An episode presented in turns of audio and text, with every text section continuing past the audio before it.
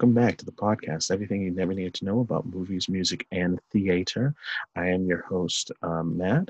And, you know, uh, having recurring guests have been amazing. I've had some wonderful guests, and you all know because I talk, um, uh, I talk about them incessantly.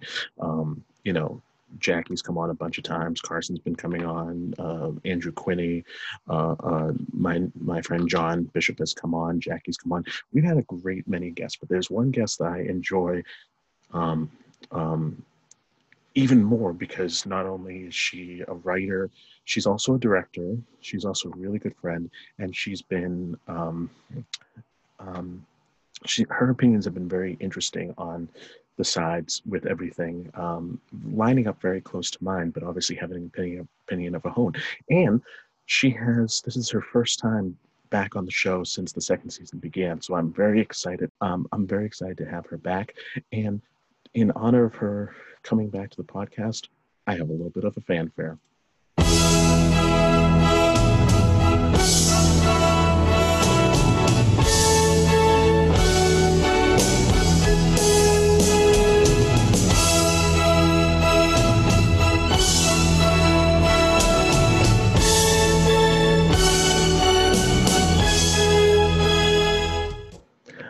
Ladies and gentlemen, Amelia Smith. wow. That may be the most epic introduction I will ever receive in my life. It certainly is up to that point. Thank you so much. It's um, honestly such a joy to be back doing this with you. I've enjoyed being on this podcast. I've enjoyed nerding out about all our favorite shows. Um, and I've I've missed this. You know, mm-hmm. life has been busy for the past several months, but I'm really glad we have the opportunity to do this. Um, and thank you so much for that very sweet, very uh, well, warm introduction. Well, I mean, uh, uh, if it, I don't think it's a surprise, um, our friendship and uh, you know what it means to me to have have you as a friend, uh, have your friendship and have you in my life. So I didn't want that to go. Um, I didn't want to do subtlety bringing me back. and well, Joseph and Andrew Lloyd Webber is anything but subtle. Oh, trust me, I'm going to do a podcast with all Andrew Lloyd Webber, and I've been toying with the idea of doing all the stuff that he has plagiarized. But I digress. Um, but anyway, um, it's very exciting to have Amelia back. She uh, last time we heard her was Hamilton, which was a two-parter, and guess what? She's back for another two-parter. This one is very interesting. I'm very excited. Um, on on this one. We're going to talk obscure musicals. Now, I want to preface this with this: these musicals may be in certain um, everyday fashion for some people. They may be ones that are done um, by theater companies every so often. We're using a loose term in terms of obscure. These are ones that are not mainstream. Um, you know, we love our Hamiltons. We love our SpongeBob SquarePants, not really.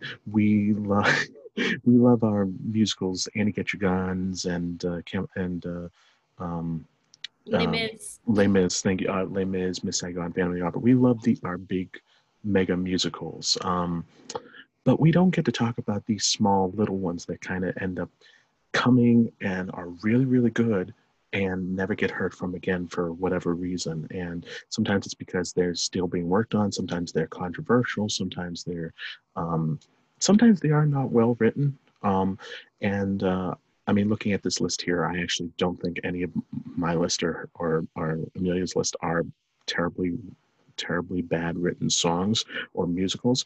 Um, but we're going to do a two part. We're going to talk about the musicals themselves. So, our top 10 lists of obscure musicals. These are, again, based on myself and Amelia's um, judgment. And then we will get into top 10 uh, songs from certain musicals. Now, some of it might.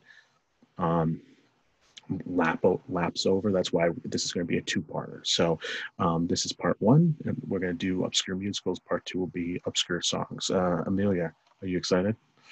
I am so excited. I've been looking forward to this for a long time because underrated or obscure musicals are kind of the basis of our friendship. I think one of the first, like after I had gotten to know you a little bit doing theater together, I think one of the first conversations I remember having with you was where we were talking about a certain show and there's like three or four shows that I really love that you really love and I feel like you're the only person I know who like knew these shows before I introduced them to you because I've introduced them to some of our other friends but um gotten them on the fan boat. But with you it, I was like have you ever heard of this show it's called and you were like I love that show and I was like I thought I was the only one so this is yeah very special topic I'm really excited we get to talk about it I know what it was. It was that um, song exercise we do. It's still small. That surprise or not. Oh my gosh, yes. We were playing Hotspot and we I was like, Hotspot. somebody else knows Big River.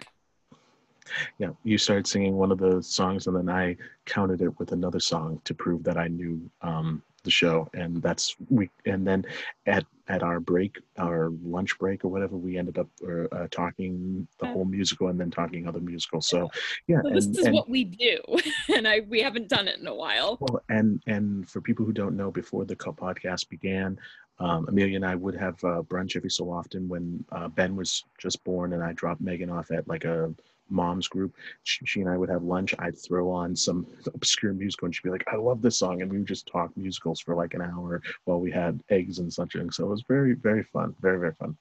All right, so we're gonna start. Now, funny thing enough is, I obviously I allow for uh, honorable mentions, and that's usually what I do first. Amelia didn't have any. She had a solid top ten list, which was so easy for me to find. So we're going to start with my top 10 uh, my um, honorable mentions. And the first one is one I think we've talked about before, so this will be interesting to get your um, thoughts on this. Uh, do, do, do, do, do. Then, on the day my brother Dick became of age, a Sealand spy shot Althea's brother, Prince Alexander, dead. In a second, Lagobel had no future king, and with its current king, old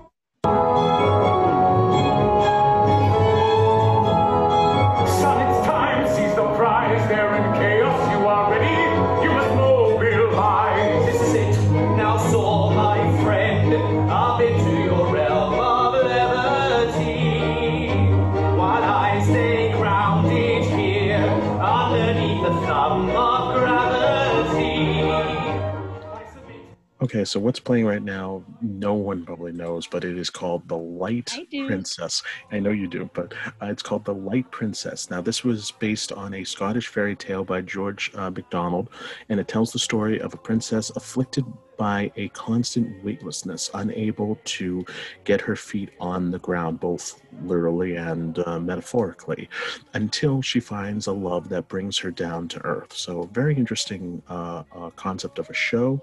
Um, this, the the um, the creators is a Sam An- Anderson, but the real um, uh, not drag, um, what I want to say.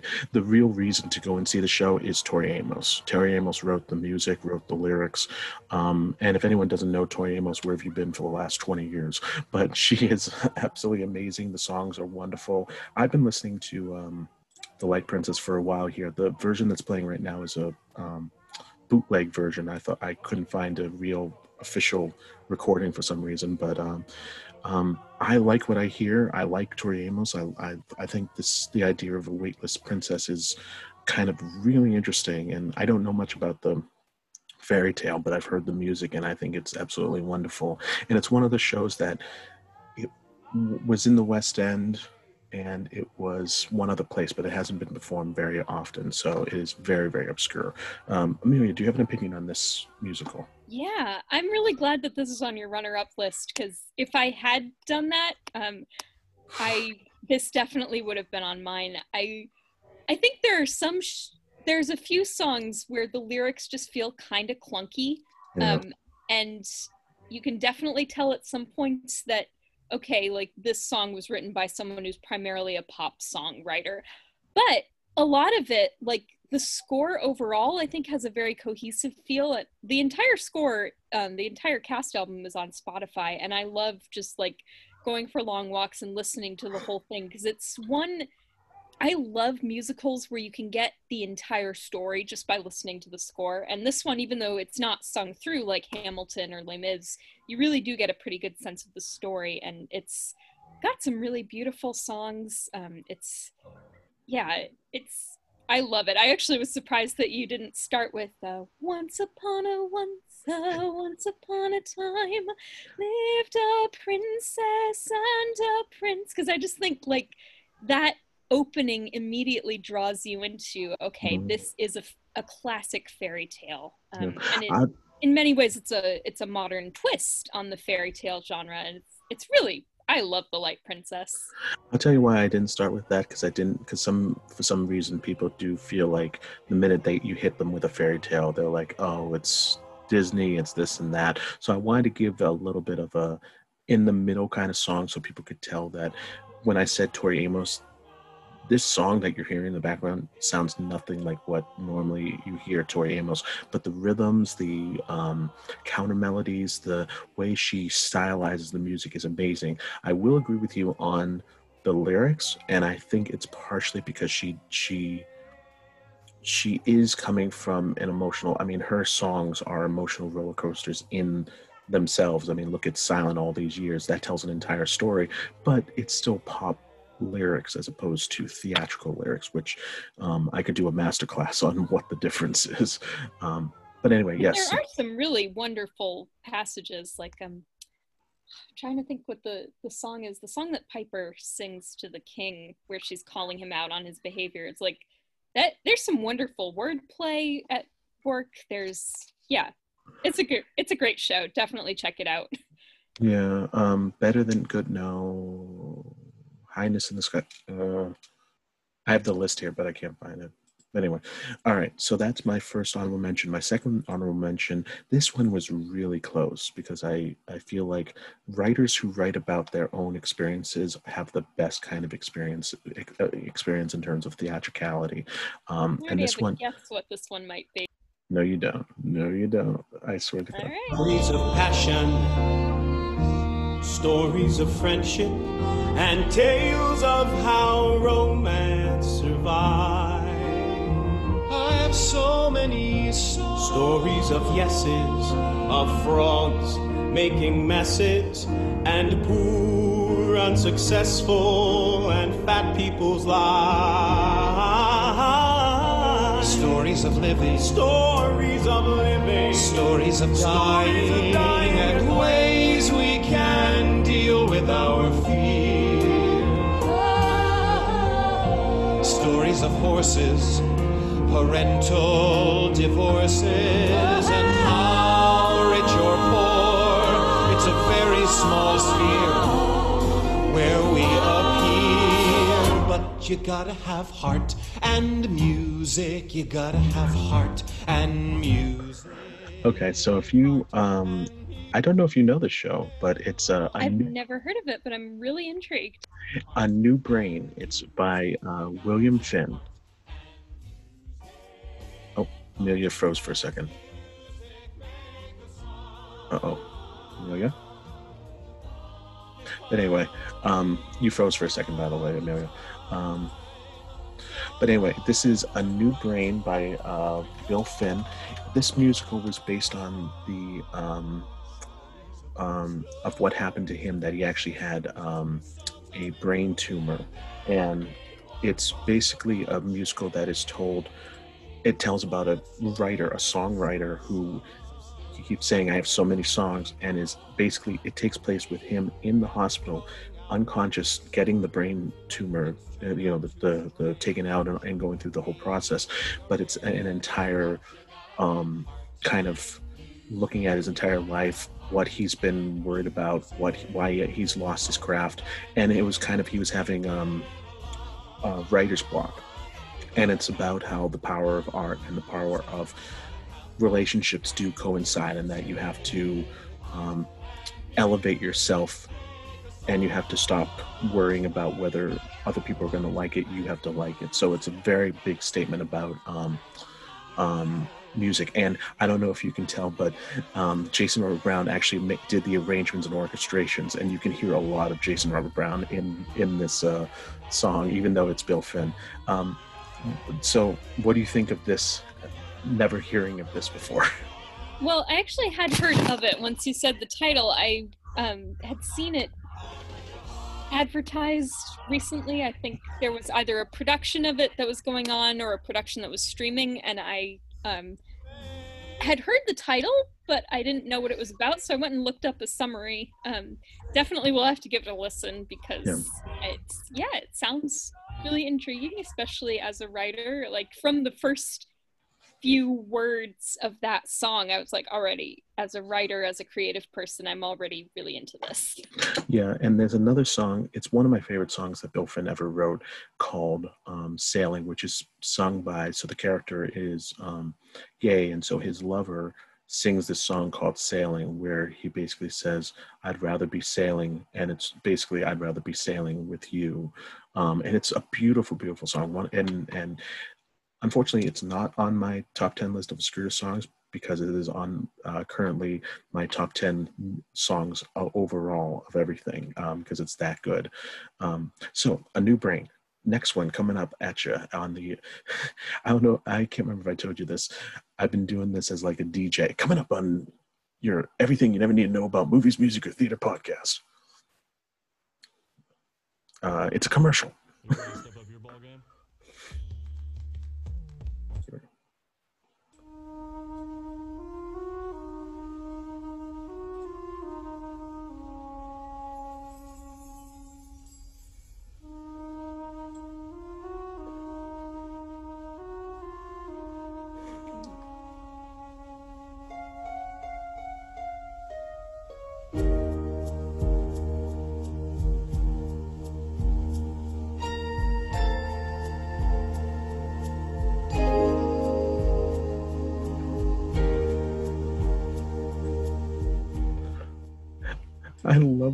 I love the faces. I wish we were doing video because I, I I love seeing people like react to what I'm what I'm doing.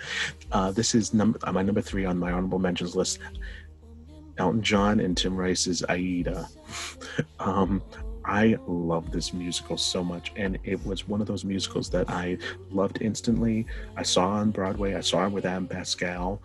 He, was amazing, and I kind of it kind of gets forgotten sometimes. And then I kind of was like, oh my god, I rediscovered it, and I love it all over again. Um, and people forget that Elton John actually has a Tony. He won a Tony for this musical. I mean, people were, at the time when Billy Elliot came out, they were like, "Oh my God, Elton John didn't win the Tony. He'd already won. Who cares? He's a brilliant man." And uh, Tim Rice is equally brilliant. Um, but this is a great show. Uh, Amelia, do you know this one? Yeah, I actually, when it started, once it started with the lyrics, I was like, oh, Aida. And I was thinking, I've heard this before, but I haven't listened to it a ton, so I couldn't place it at first. Although the first few notes with the flute, I was like, is this a Jasmine show? Because this sounds kind of like the beginning of some of Jasmine's stuff. Sounds Mhm. like the beginning of Perpetua, but um, yeah, I, I have listened through Aida. Um, it's I, I know a lot of people love it and I can see why. I mean, there's a lot of really powerful emotion in those songs. Yeah, yeah, they did their jobs in that. Uh, oh, not just like this one. Let's, there's the Jasmine bit. This is the story of a love that flourished in a time of hate, of lovers now. T- okay, we're gonna move on to my next kul one. sidi kor salo man te songo kal gur Calm down, lady. Never let a chance go by, Hollis. Don't you see that here's your chance? How to stoke the fire is the problem in acquiring a patron. Every patron has a matron. Let her feel fulfilled. Trust me, she'll be thrilled once she sees the house that I'm going to build. And you'll get your guild. Aunt Ava, Uncle Edward, allow me. This is Roadshow. Not many people know this one. So this was Roadshow, um, which grew out of Bounce, which grew out of Wise Guys. It's um, Stephen Sondheim's most recent musical with uh, John Weidman, which tells the story of the um, uh, Wilson and Abby uh, uh, Mizner, uh, two kind of get rich quick kind of guys who ended up building Boca Raton and basically also ban- went bankrupt in the same time.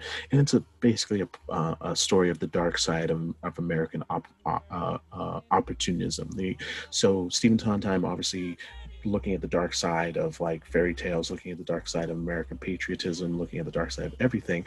This is the dark side of where these guys were given every opportunity to do to build themselves into something and make themselves into something great, something memorable, and have a good legacy. And instead, they ended up ruining everything. So it's really kind of an interesting show. I I really love the show, and um, when the, the the later in the song it builds to a Stephen Sondheim esque. Um, I can only assume. Have you heard of this show, Amelia? I have not. I actually just started making a list of shows that shows that you're talking about that I haven't listened to or haven't heard of because I'm always looking for new musicals to check out, and that's part of why I was so excited to do this episode with you. Is like I'm going to learn about a lot of cool shows tonight. Um, I, yeah, from the first beginning of the song, I was like, this sounds like Sondheim, but I didn't know it. So when was this written? So it be was begin. Um, he began writing it in '92, I think, in Oh. between everything, and um, it actually got on stage by Sam Mendes once. Then in DC, Hal Prince directed a version, um, which was not well received, and so Sondheim's been working on it and trying to get it together and fix it. And finally, in 2008, I think it finally went on the public theater um, officially this was the version that was completed and, and done.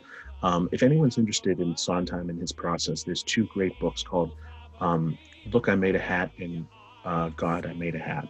And they are annotated lyrics of his career. Like, and it ta- he talks about the, the history of this. The, the history of this is amazing. I have to cover this musical at some point on the show.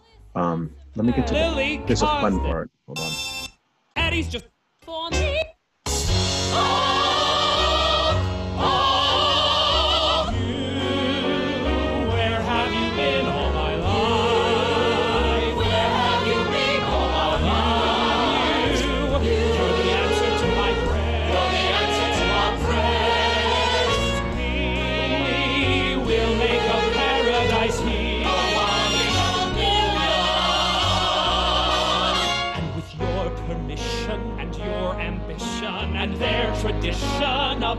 Of acquisition, we'll build a place where a brand new world can play.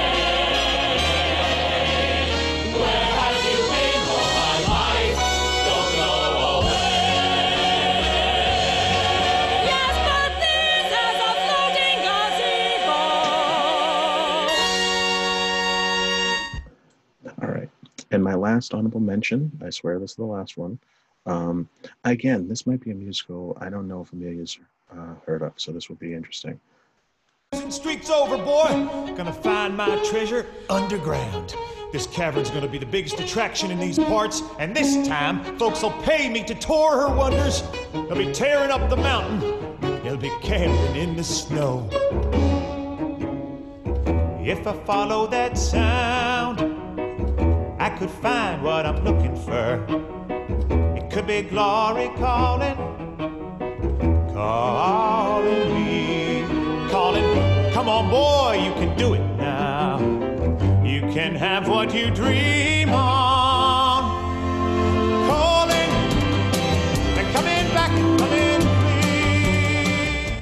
So this one is called Floyd Collins, the musical. It was written by uh, Tina Landau, who wrote the book, and Adam Guettel. Now, if you don't know who M. Guettel is, he wrote Light in the Piazza, but even more importantly, he is the son of Mary Rodgers, the composer, who does come up on uh, uh, Amelia's list at one point, and he is the grandson of Richard Rodgers. This kid knows how, I mean, kid, he's older than me, um, but he knows what he's doing in terms of musicality. And so this musical is about a, a guy who um, he, was going into the caves and trying to find diamond mines um, in the uh, in the frontier, and he found one. He found like his best um, crystal diamond mine that he could ever find. You know, something out of Snow White and the Seven Dwarfs or like Big Thunder Mountain Railroad. Um, but the problem is he then got he got um, um, trapped underneath there, and so they spent a long time trying to dig him out. It's it was it's basically like a 27 hours, um, and unfortunately he did pass on. And somehow Adam Guettel decided this was a musical, and I love this musical. And I think uh, one of their song, I think another song appears somewhere else on not this list but a different list. So, um, Amelia, do you know the show at all? Never heard of it. Um, sounds interesting. I'm definitely gonna have to give it a listen. Just from the sound, I can see why you like it because I know you like um, Big River and other shows with sort of that folk bluegrass style. But sounds fun. Uh, just hold up. There's there's one there's one bit that's amazing. Hold on, if I can find it. Oh, so what he's doing in the middle of it is he goes in the cave and he uses what they did is he uses his voice to shout into the cave and see how far it is. And so he overlaid his voice, and that's where music comes in.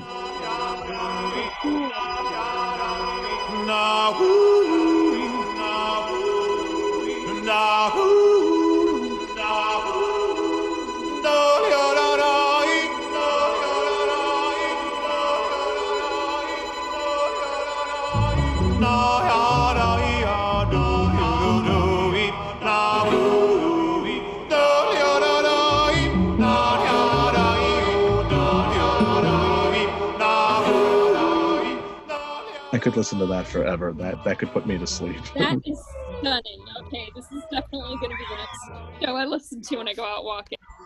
Okay, so um, and actually, there's some really good um, like gospel-y kind of frontier hymn songs. So I think you're, you're you're really gonna like it. Let me know what you think.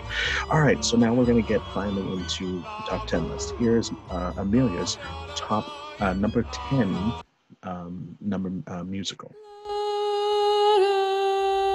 Morning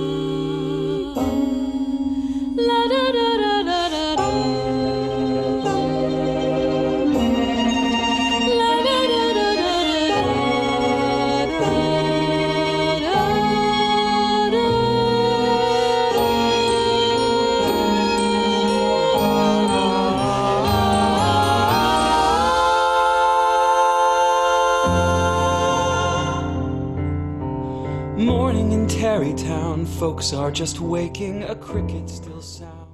Okay, so this is Tarrytown, written by uh, Adam uh, Wachter. I've never heard this musical before in my life.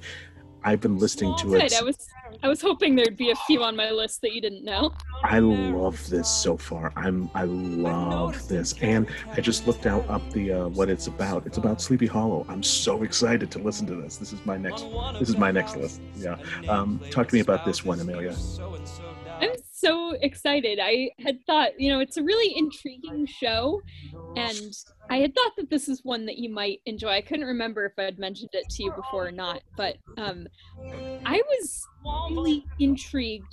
Um, so I will confess, I first listened to Tarrytown because um, Jeremy Jordan is in the studio cast recording, and I love Jeremy Jordan from Newsies and Finding Neverland and um, some of the other. He did Bonnie and Clyde, so you know, well-known actor, um, one that I really love. And so I heard about this show that he was in, and I was like, "What is Tarrytown?" Um, so I looked it up. As Matt mentioned, it is a modern reinterpretation of the legend of Sleepy Hollow. It, it's loosely sort of inspired by that story. I don't think it's a direct adaptation. Um, but what really drew me in is that it is a three person show. And I don't know of any other three person shows. I know of a couple two person shows. Um, there's one on my list, and I have heard of some with a cast of like four or five actors, but three is very unusual for a musical. And I love shows that are really intimate stories and um, you know i'm just really intrigued by musicals that have a small cast and a very intimate sort of story that they're telling because oftentimes when you think of musicals you think of big larger than life kind of stories like Les Mis, like Hamilton, like Phantom of the Opera, like big emotions, big casts, big stories. But interesting to see, it's really interesting to me to see that form applied in to stories that take place on a very small scale. Um, and Tarrytown,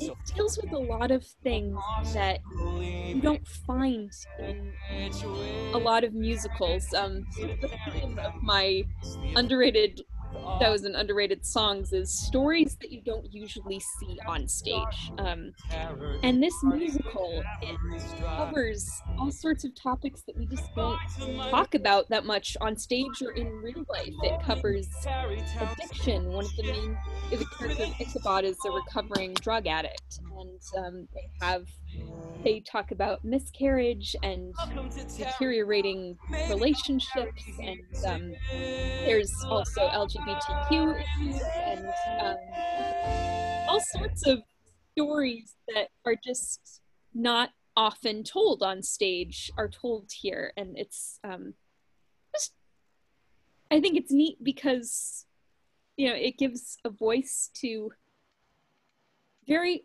the characters feel like ordinary people. Um, they're living like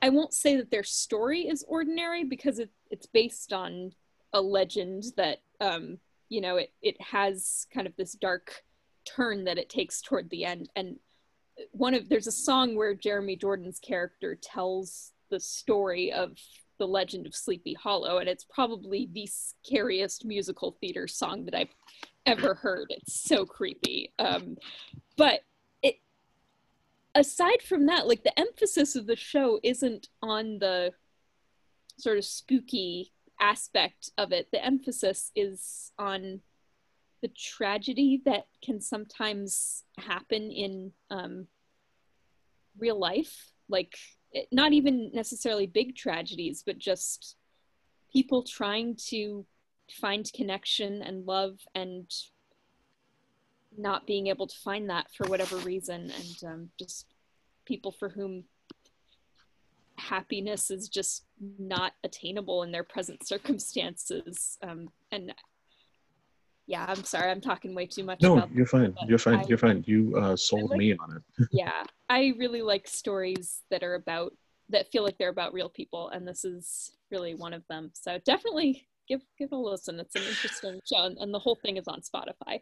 And we should also mention that the uh, cast album is recent new. That Jeremy uh, Jordan, uh, Krysta uh, Rodriguez, who you know you should know from uh, the Addams Family and the Jonathan Larson Project, and her colleague Andy uh, Mientus, um, that they recorded this studio cast recording uh, in 2020 to benefit the actors' fund of COVID relief funds. So if you do go, if you do happen to still buy m- music online, please do because it will support the actors who are currently out of work because of um, uh, COVID. So uh, it's equally, equally important. I'm so excited to listen to this. I haven't listened to the whole thing yet. I've listened to the first two tracks and I'm loving it. Although I haven't gotten to my third track um, rule, but we'll see. Um, I can only imagine it's going to be amazing. Uh, the fact that it's called My New Gay Best Friend, I'm excited. okay, my number 10. I don't, I really don't think you're going to know this musical, but if you do, I'll be very impressed.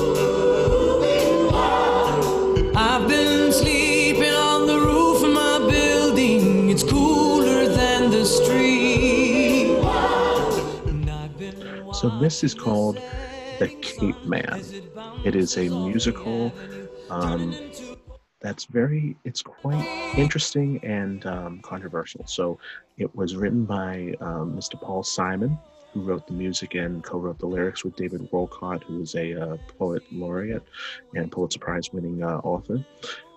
It tells the story of uh, Salvador Agron. Now, here's where the controversial bit happens. Salvador Agron was a kid who had come from Puerto Rico and um, lived in New York City in Hell's Kitchen and ended up getting caught in the gang life and actually um, was supposed to, with his cohort, the Umbrella Man, was supposed to go and rumble.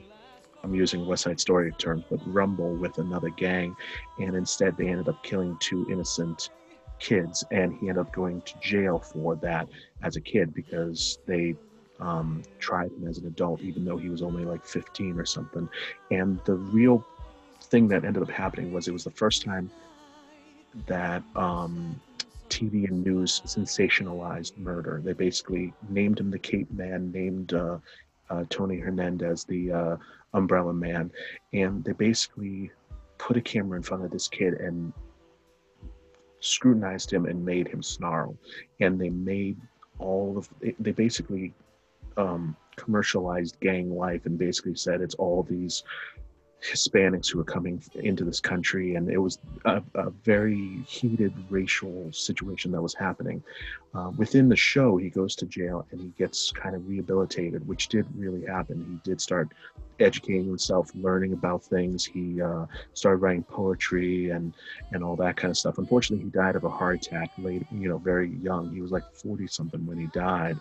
Um, so this musical is recounting that entire show. This particular situation is the first time we see Salvador Agron in um, New York and seeing like this beautiful girl, and it's basically he just wants to impress the girl.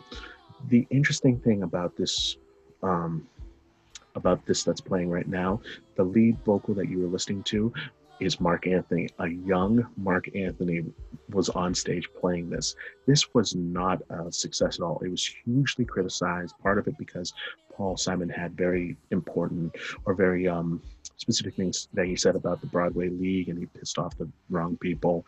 And uh, it was a very hot show because people were like, "Oh, you're glamorizing murderers," but it's not about the murder. It's actually the show itself is about redemption. In the song we're listening to, which is "Satin Summer Nights," there's a line where he says, um, "I believe I'm in the power of Saint Lazarus." And it ends up being about redemption and how can you redeem someone even though he's murdered how does how can redemption happen and the entire show asks that question how does redemption happen and paul simon really wanted to do the anti Grease, the anti-American graffiti. He said it's not. It was not like that in the '50s. These the happy days. It was not like that at all. If you lived in the streets and you lived in the city, I, he wanted to do a musical about that, and that's um, that's basically what this musical is. I love this musical. Um, have you heard of this one? Never heard of it. Sounds really interesting though. It's got a lot of interesting things. It it's um, they play fast and loose with a lot of racial stuff, and the fact that there's a whole song in the middle of it, which come I think it comes up later in one of my uh, lists or maybe in the next list, but it's basically uh, "You effed up my life," which is sung to him by all of his gang members who basically like it was his fault, even though he got in the show, he gets um, kind of cornered into the whole thing. So really interesting. Um, but and I thought you'd you'd appreciate the fact that he does sing like you know I'm in the presence of Saint Lazarus and he holds me inside kind of thing. So. Yeah, Oh, here we go. Oh, sorry. Mr. Agron, Senor Agron.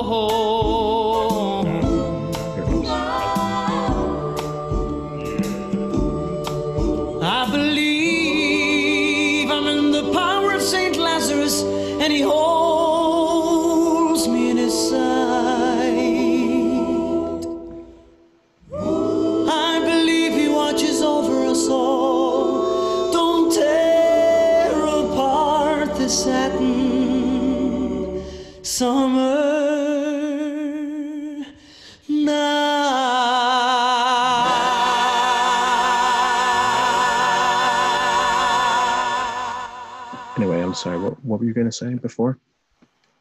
I don't even remember. But Oh, oh, um, well, I was gonna say I love that we're finding out about these shows that are written about like historical events that people don't know a lot about, um, or at least I didn't know about this. I didn't know about Floyd Collins. Um, so the history. I won't say I'm a history enthusiast, but the um, the I am interested in history and especially stories that focus on individuals um, that we don't know a lot about. So Yeah, and you'll interested in this. I also am such a sucker for music of the 50s and 60s. So this is already, yeah, I'm in. there's a lot of it in it, and it, there's a lot of uh, uh, Spanish music too. Um, and what I was going to say is, I'm a student of American history, but I only like certain kinds of American history. I didn't like what they kind of pushed us pushed down in schools. I ended up loving what I loved. But um, all right, we're going to go to Amelia's number nine. This one actually, I have a very emotional connection with this one, and I'll tell you in a minute. So. Well,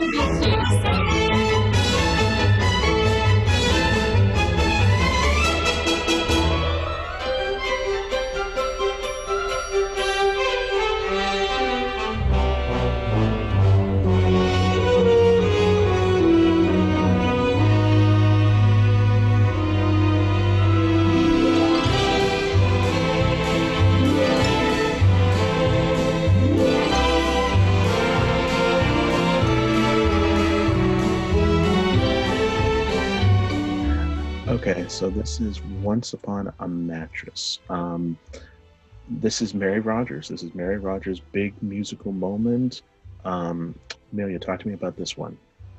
All right. So, um, Once Upon a Mattress is such a fun show. We've been talking about shows that deal with, you know, my number 10 is like domestic tragedy and horror, and, and you've had a couple sad ones too, but this show is just plain fun. Um, it's a quirky retelling of the fairy tale of the princess and the pea. Um, and it's a, in this version, um, the queen of this kingdom has made it law that no one in the kingdom is allowed to marry until her son finds a wife. And she is determined to uh, not approve of any princess who presents herself. Um, so the knights of the kingdom are scouring the land and they bring back this princess who defies every princess stereotype out there. She's independent, she's a tomboy, she's just very unconventional.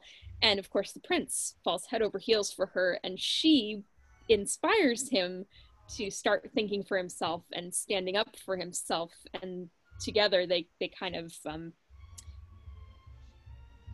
sort of they confront the queen's authority and just make life better for everybody. Um, so it's a really fun story. It's really uplifting. Um, so why I love it? Once Upon a Mattress was the first musical. It was the first mainstream musical I was ever in. I'd done one musical before that, but it was by, uh, like, it was written by the husband of the director, and it's a delightful show, but like, it was not at all a mainstream show. Um, and I was in like one scene and in the ensemble. So this Once Upon a Mattress, I think of as like my first real musical where I had uh, I played the role of the wizard, so I had a speaking role and even got to sing a little solo as the nightingale. Um, so it holds a lot of special memories, and even though like as a show, it's it's not amazing, but I think it is very good uh, high school community theater material. Um, honestly, I think all the community theaters and schools that are doing Shrek should do Once Upon a Mattress instead, because Once Upon a Mattress has like the same kind of idea, but Once Upon a Mattress did it first and did it better. Um, because it has that same theme of like, you know, the person who defies social conventions. Um, we should give them a chance and embrace people's individuality and the things that make us different.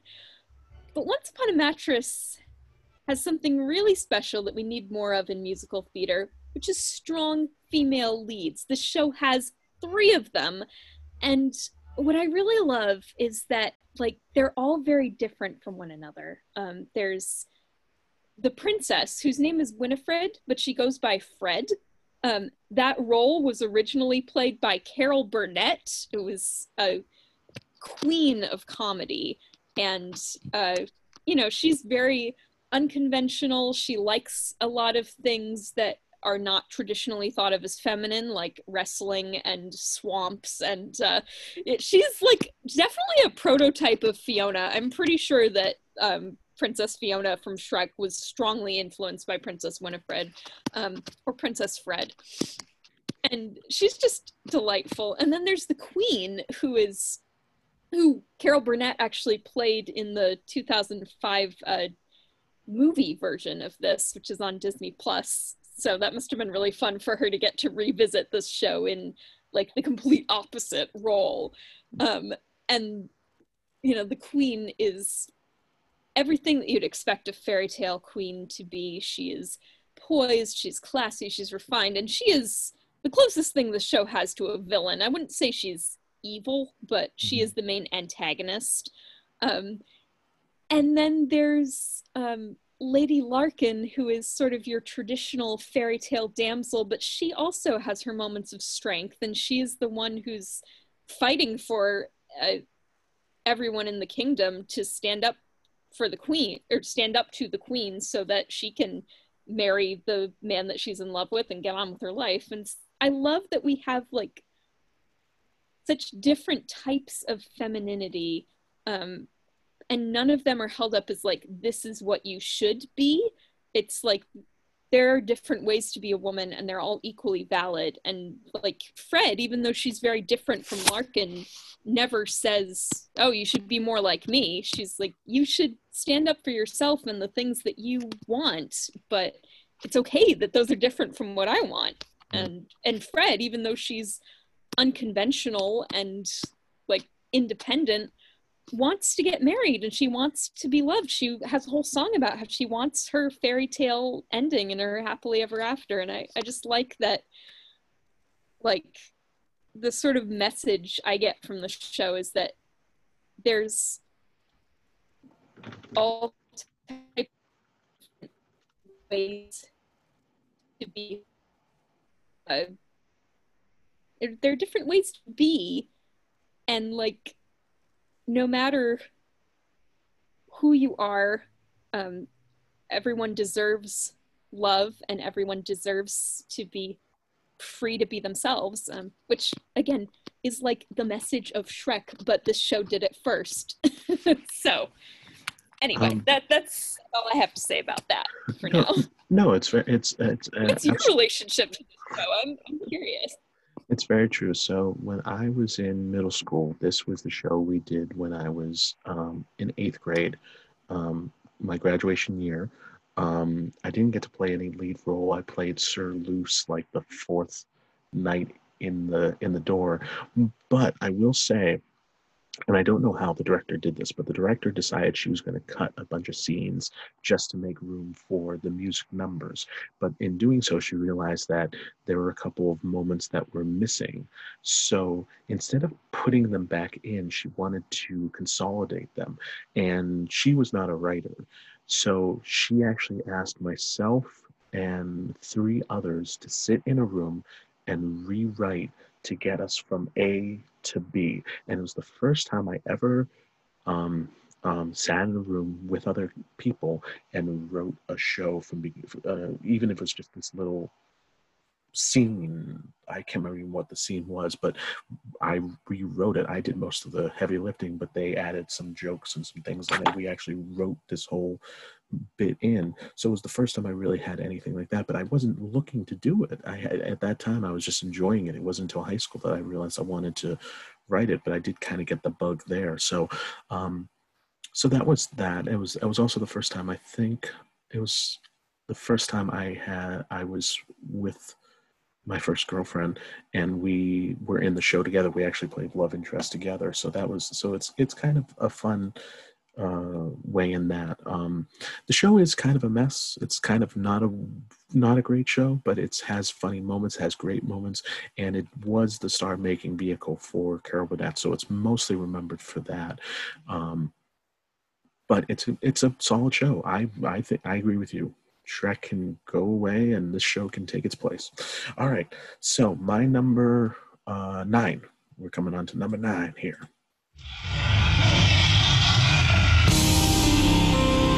Global warming is upon us. The Earth is in crisis. It is a time in need of heroes, especially in one particular horrible place. There's a place between heaven and hell. Don't need a map, just follow the smell.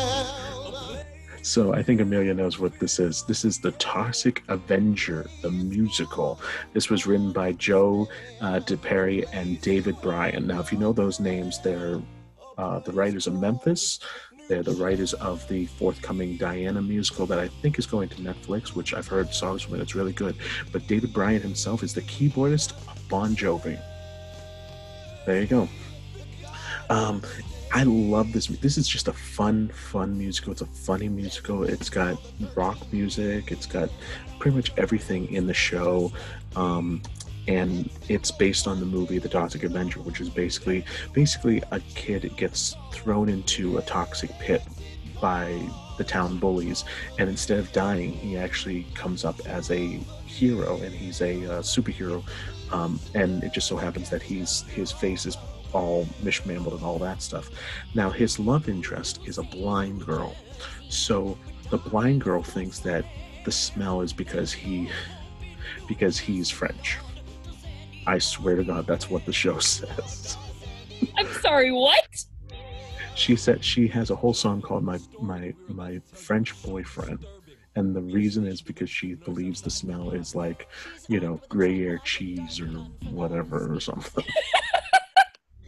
I mean, that would be ridiculous, but apparently there is a cheese that is illegal in what you're not allowed to take it on public transportation in France because it is that smelly. I learned this from the Great British Baking Show. Yeah. So this first song is called "Who Will Save New Jersey." So it takes place in New Jersey. So they do all kinds of Jersey jokes or whatever. Um, and We need a savvy savior.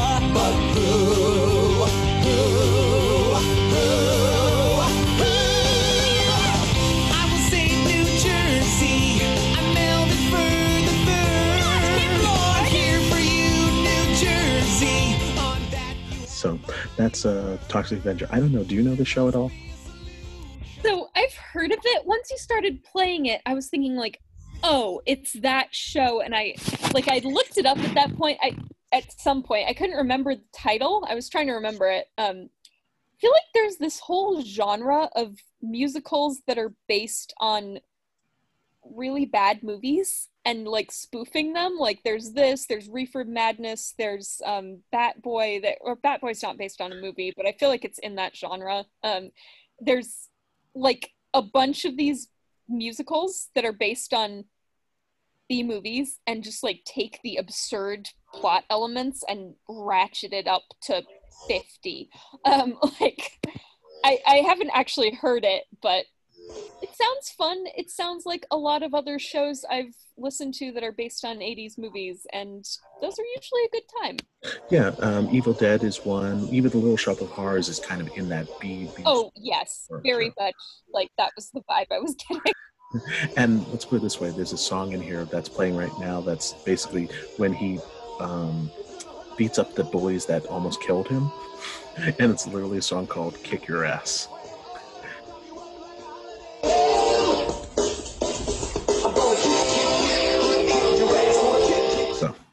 That's what we're dealing with. Okay, uh, we're going on to. Uh, I am. I've been so excited for this one. I'm really happy you have this on your uh, list. It's true. The crown has made it clear.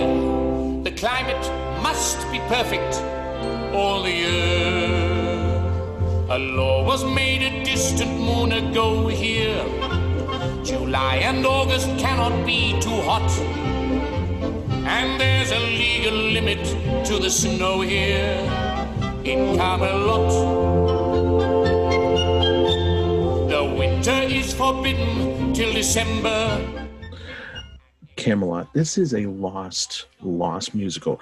Um, it's remembered mostly because of its affection by um, the Kennedys, you know, um, uh, John F. Kennedy and his wife. Um, but it is a forgotten musical, and I love the songs. I, I, this may be heresy. I love Camelot more than My Fair Lady. I'm just gonna say it. Julie Andrews said the same thing. Actually, I, I read in um, I think it was a book about the creation of this show, or or not a book, but something that talked about the creation of Camelot. Um, she said the same, so I don't think it can be heresy if she said it. I think it's a better written show. I think it's a much better written show. Uh, talk to me about uh, Camelot and what your uh, why it's on your list. Um, well, why it's on my list is my husband. um, he and I, my parents had introduced me to this show originally, and then um, I think it was just in a collection of musicals that I gave my husband to listen to when he was starting to get interested in musical theater and he fell in love with it. And so i was thinking about what shows are underrated or like forgotten treasures and i had made my list and then i was like wait camelot's not on the list. Gotta go rewrite it. Um, because camelot has a gorgeous score. Um, so it is based on the the once and future king by T.H. White which is also the basis for um, Disney movie The Sword in the Stone covers sort of the earlier part of the story. Um, but Camelot focuses on King Arthur's adult life and the love triangle or some sort of weird shape between Arthur, his wife Guinevere, and uh, Lancelot, who's one of the knights of the Round Table.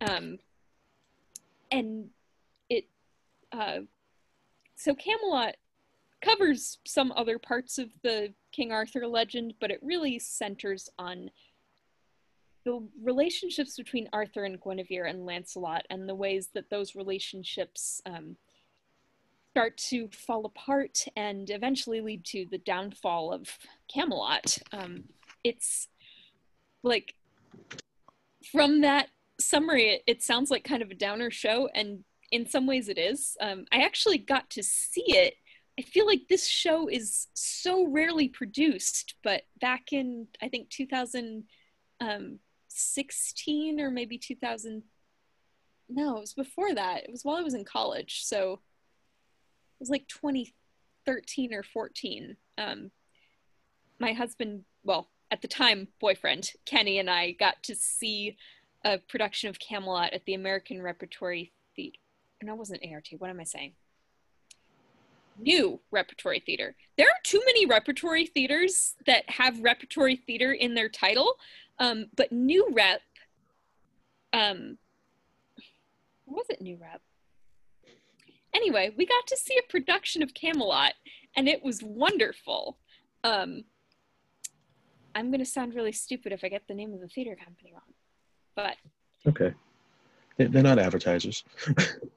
well, we got to see it, and it's a long show. Like I think the reason that people don't do it very often is that there is it is a book musical um, where a lot of important action happens outside of the songs. Um, but the songs are really gorgeous. The score is just exquisite, and um, there's so much like there's a lot of variation in the score um, and even just listening to the score, you get a very strong sense of who the characters are. They all have a very distinct musical style. And you also get a strong sense of their journeys. Like you see Arthur go from this um, kind of awkward, hesitant, not really sure if he's ready for the responsibility um, king to someone who is ready to lead with compassion and humility um, and progress into you know this other side of him where he is really heartbroken over the loss of his wife's love, but also the the fact that that means he has to go to war with Lancelot, who he's come to really love and trust. Um, you get a sense of his tragic arc. You see Guinevere grow from this really kind of flighty, kind of immature young girl to a much more mature woman who, um, you know, has these really difficult feelings that she's wrestling with and um, a deep understanding of the tragedy that she's caught in. Um, and I don't know, it's just it's really lovely show. I love the way the characters' journeys are portrayed, and um, and I love Julie Andrews. I am such a sucker for anything that she's done, and like she just she brings such a just her portrayal of Guinevere is so multifaceted. I mean, she has the lightness and the playfulness and the there's this delightful number called uh, then you may take me to the fair where she's flirting with the different knights. And then like later on she has a song that she sings to lancelot where she's saying like i need distance. I like i think he goes away from the court and she's like i need to deal with these feelings because i know that they're not right. And it's like she's a completely different person. Um fun fact that song before i gaze at you again was added to the show. I think it was written like the day before the show opened on broadway. And they were like hey julie we're working on this new song that i think like we really want to add in to the end of act one. And you know it's a solo for you and we don't have it written yet. And she's like that's all right just get it to be by noon and i'll have it ready for tonight. And she like learned it the day that the show opened and and performed it in front of a packed house uh, for the first time on opening night. And of course she slayed it because she's julie andrews um, so yeah, love Camelot. Beautiful show. My favorite part of Camelot is the end. Spoiler alert.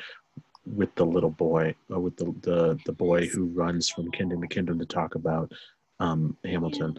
Um, for some reason, that always gets me. You know that he's going to run from kingdom to kingdom and basically tell everyone about about Camelot. So that is my favorite part. That's fair because it um you know it, it gives it brings some hope and some redemption to this yeah. show that like yeah arthur's legacy and the kingdom the the legacy it's, he worked so hard to build is not going to completely yeah. crumble. I, I think that, I think the reason I like it is because of the whole, because um, we're both writers, the whole writer thing that these stories continue on and continue on, and you you know they're never gone. So it's one of those kinds of um, situations. Okay, my number eight coming at you. Um, Amelia's gonna like this one. I've discovered the secret of happiness is not to run too fast. I've discovered the secret of happiness is not to mourn the past. All right, this is from Daddy Longlegs. This is one of those musicals that Amelia and I have talked about forever. Um, this was by the same team that did Jane Eyre, um, Paul Gordon, who wrote the music and lyrics, and John Caird, who wrote the book and also directed the first versions. And this is one of those musicals that Amelia was talking about. Two people. It's just two people, and the strangest thing about this musical is that it is told by two people who do not meet.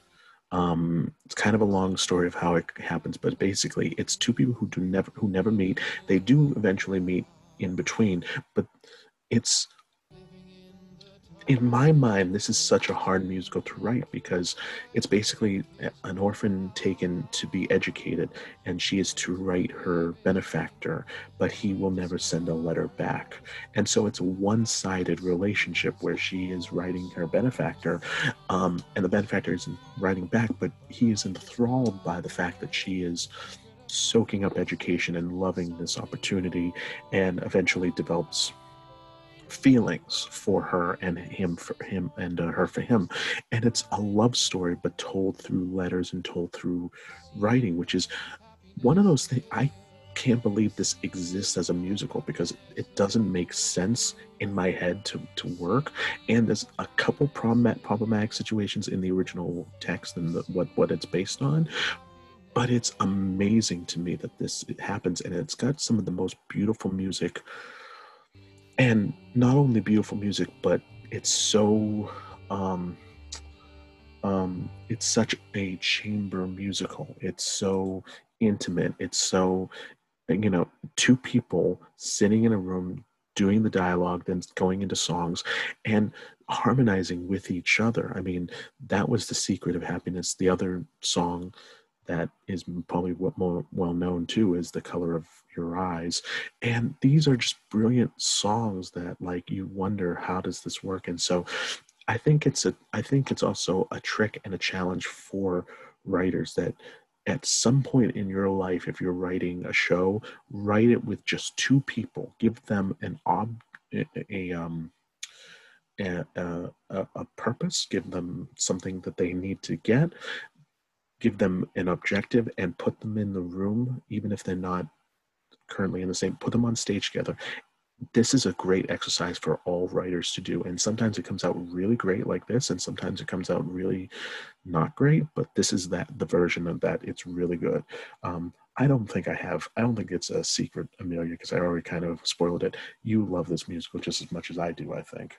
Oh, absolutely. I'm trying to remember if this is, I think this is number three on my list. Um, I, yeah, I adore this show. And for all the reasons you said, I think it's brilliantly written. Um, I love the intimacy of the story, and there's an innocence to it that, um, you know, I, I feel like a lot of modern writers are afraid to write stories that don't have some darker edge. Um, and this one really doesn't. It deals with some really real and complicated emotional situations, but it's very sweet, it's very wholesome, and uh, just really lovely. I want to see like i'm surprised that more people are not doing this show right now because it has only two actors you could do it with a couple who are in uh you know who are already living together and just do the show like they could rehearse together and interact with one another and you could live stream it like i think that i heard of one theater company that's doing that I don't know why every theater company is not doing that because like this is the perfect show to be doing right now. Um, hint, hint. Anybody want to cast me and my husband in this show? We are down. Um, so yeah, like it's such a great show, and I'm hoping as we start to get back into doing live theater, I'm you know I'm predicting that we're going to see more productions of small cast shows. And I'm really hoping that this is one that we get to see more of because it's a great show. Yep, and I will. And spoiler alert: I have a uh, film version in my head. Of course you do. Of course I do. Um, all right, Amelia's number seven coming at you. Uh, here we go. It's a commercial. It should not be that.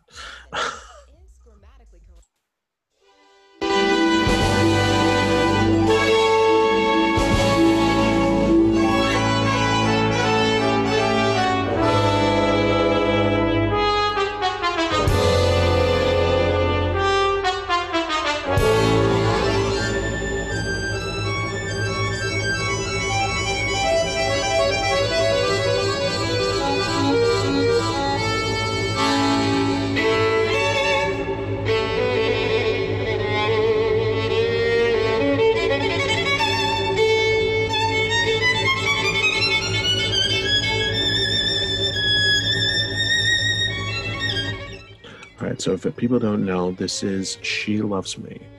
I just looked at the thing because I I know this to a certain extent. Um, Sheldon Harnick, Jerry Bock wrote the score. Um, the man who wrote Cabaret, the book of Cabaret, wrote the book of this. It's basically taking place in Budapest, and it's basically you've got mail. Um, a couple at odds fight and argue, but they are actually pen pals and they fall in love, etc., etc. Um, I will say, and I will be honest, this is the only musical I think on your list that I do not like. Fair. Yep. Um, talk to me about this one. Well, um, I really. So I think it's funny that we're talking about this right after Daddy Longlegs because it has kind of the same concept of a couple who are corresponding and and getting to know one another through letters and actually do know each other in real life but have a very different kind of relationship in real life. Um, so I think it's a really fun show. Um, I will admit I probably have like fond associations with it because when I was um, starting to take voice lessons in high school, Vanilla Ice Cream was one of the first songs that my voice teacher assigned to me, and I used that as an audition piece for years. And it's like, obviously now I know that it's really overdone and I should expand my repertoire, but it's a really fun song and it's a fun show. It's um, I, it's fun and like I was saying with Tarrytown, it's about real people. Um, well, more or less. They're a little bit sitcom because it was written in the 60s and nothing that was on Broadway in the 60s was actually about realistic, real people. But um, that's a huge generalization and probably not fair. But oh, it's true. It's totally true. yeah, it's like it's the time that it was written, um, and it is very much a musical comedy. Um, but it's think a really fun look at relationships. It's got some very fun songs. It's got some very pretty songs. I mean, all of Amalia's solos are very beautiful. Um, Laura Benanti played Amalia in the 2016 Broadway revival, and I I think she's delightful. Um, yeah.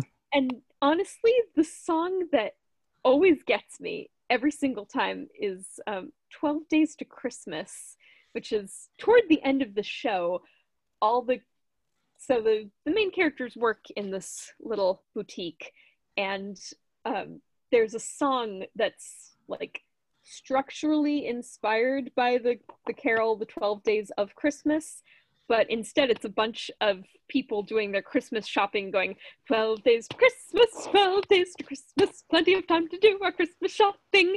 And they like, as they count down, they're like nine days to Christmas, four days to Christmas, one day to Christmas. And they're like, it's the same group of actors, but they're like switching hats and coats, pretending to be different people, and they're getting like more and more frantic. And I remember actually seeing a production of this at um, my alma mater, Gordon College, a couple of years ago. They did this show, and I went to see it with my husband. And this was like my first winter after spending several years working in retail. And I um, sort of started to hyperventilate a little bit during that song because I was like, oh my gosh, this is scary accurate. Um, so if you've ever worked in retail or any sort of customer service job, you will probably find something to relate to in Sheila. Yeah, I'll definitely, uh, I'll definitely agree with that. All right, my number seven. I think this one is going to surprise you. I will make that uh, um, determination right now. Okay. Oh, millions. There we go. In the middle of the world we float. In the middle of the sea the realities remain remote in the middle of the sea. Kings are burning somewhere, wheels are turning somewhere, trains are being run, wars are being won, things are being done somewhere out there, not here. Here we paint screens. Yes, the arrangement of the screens. All right, so this is the this is um, Pacific Overtures, uh, another Stephen Sondheim and uh, John Weidman musical. This musical, this is the opening of the musical, uh, "The Advantages of Floating in the Middle of the Sea." It is basically what happened. It's the dark side of imperialism. Basically, what happens in this musical is that you have a very um, you know samurais and what have you in the middle of Japan, and the idea is that all of a sudden they see these four large dragons coming out of the ocean and they are scared to death. And what ends up being is it's four warships from America and it's Admiral Perry trying to open up trade with Japan. Now, here's the interesting part. The first act deals with the initial Matthew Perry, like, you know, foreigners cannot stand step on sacred land. This is sacred land in Japan at the time. They feel they, they foreigners can't do it. So what ends up happening is someone gets the idea of building a pier and a treaty house, and basically they they run a wooden plank down to the treaty house and build the treaty house up on sticks so that they are not actually touching sacred soil and they hear out the trade ideas and such. And the idea is that they basically just say sure sure whatever you want and Commodore Perry leaves. And they think okay that's fine. We've seen America. We don't need we don't need this to happen again but what happens is other countries find out that America is now trading with Japan, and so Britain comes knocking, uh, Germany comes knocking, uh, uh, uh, all the countries start coming knocking, and they have to receive them. And slowly but surely, Japan becomes more modernized and more invo- uh, evolved into less about samurai and more about bowler hats and living living on uh, living on the hill. And so at the very end of the show, it has taken the the imperialism has taken over and japan has decided they are going to now go out into the world and do the same thing that america did for them here's the kicker it is assumed and it was it's also kind of implied that this ultimately led to japan becoming a, a very high empire and also causing them to have even um, gotten into World War II on the side of um, Germany, and then obviously the um, Hiroshima bomb. There's a lot of dark stuff in it, and it's really interesting how they how it's weaved within this. And I mean, you can hear it in the first song that it's very much in the style of Japanese music and Japanese culture, and it it keeps going like that until the very end, where the song is next. And it's basically saying all right what are we going to do next? Here's the next thing. We're always thriving. We're always growing.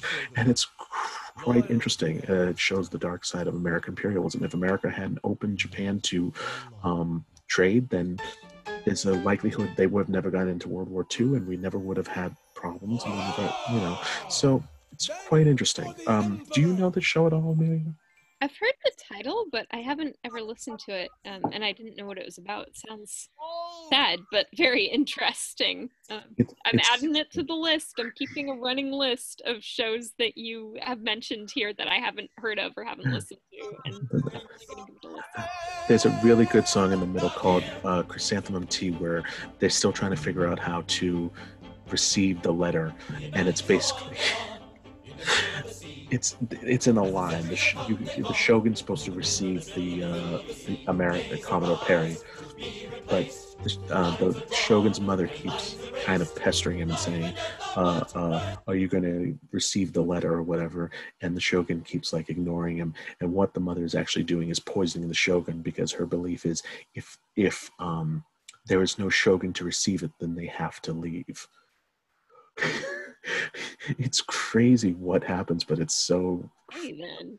I know it is a lot Yeah. of darkness in this, but um, okay, but we're gonna go from a really dark show to a really, uh, it's not too. Mm, I was gonna say light, but it, in terms of in terms of music, a little bit of a lighter show. if it plays right now, it's playing a commercial for Red Robin. I would say it definitely starts out sounding very happy. They Yeah. they trick you in with this happy sounding music, and then it gets really uh, intense. that's what There I'm saying is too, an yeah. island where rivers run deep. Where the sea, sparkling in the sun, earns it the name Jewel of the Antilles. Poorest of peasants live. And the wealthiest of grands hommes play. Two different worlds on one island. The grands hommes with their pale brown skins and their French ways. Owners of the land and masters of their own faith. And the peasants, black as night, eternally at the mercy. All right, so you haven't figured it out. We're listening to Once on This Island, which was written by Lynn Ahrens and uh, Stephen Flaherty. The only thing I can say is about this is this music is probably their best score. I love this score, and I love when I've heard Stephen Flaherty explain how they came with this score. This is one that I am so surprised. I mean, I know what your number one, two, and three are, but I'm really surprised that this is not higher because I love this particular musical. Uh, talk to me about this one. Amelia. Well, this musical is quickly working its way up ranks of my favorites. Um, the only reason it's not higher is because I didn't actually like, listen to the whole thing until I was in college. Um, so this was one of the shows that when I was growing up, all my theater friends, all my theater kid friends had done this show at some point at their school, at their community theater. It's not really obscure. I feel like it is pretty well known. Um, I never got an opportunity to, I still haven't seen it. I really want to. Um, I finally listened to it in college because. So here's one of my quirks. When I hear about something a lot, I'm like, it can't be that good. And uh, I'm suspicious of things that are popular. This show deserves all of its popularity and more. It's so good. And I agree with you. I've listened to a few other things that Ahrens and Flaherty have worked on, and this is definitely their best in terms of like the score just having a very cohesive feel to it. it has a really fun sound. Um, and I was shocked when I listened to it for the first time and heard all of these beautiful voices. I thought, and just from the, the narration that we heard at the beginning, I was like, wait a minute.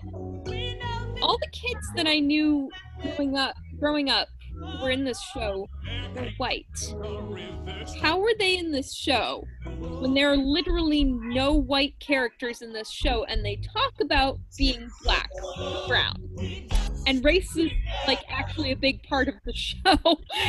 so I think that's probably why we haven't seen as many productions of it recently, is that people are realizing this is one of the shows that people are realizing like, hmm, maybe my very white school or my community theater in this very white town, maybe we shouldn't do this show.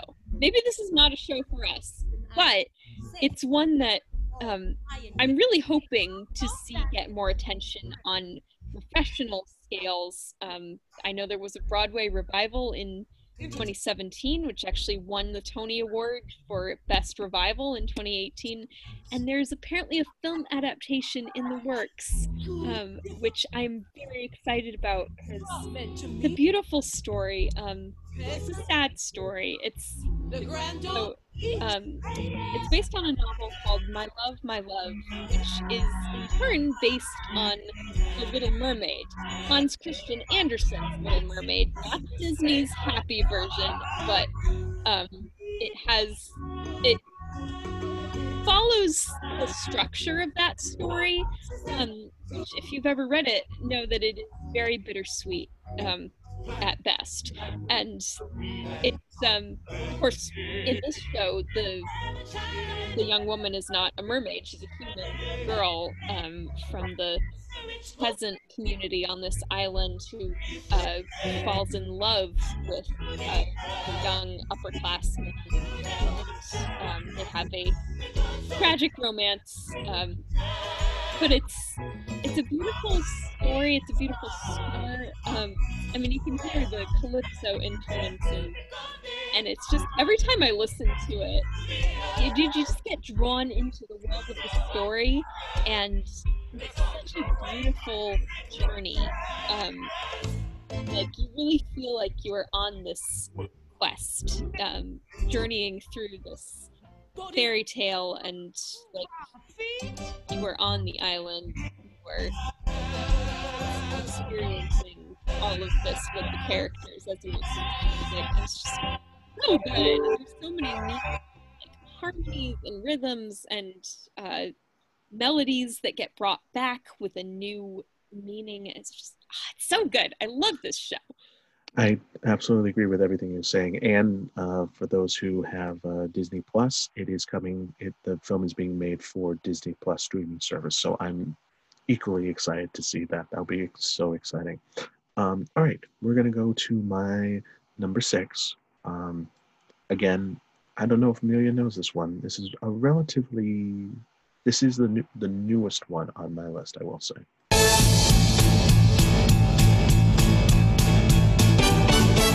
I could start with how I should have known better.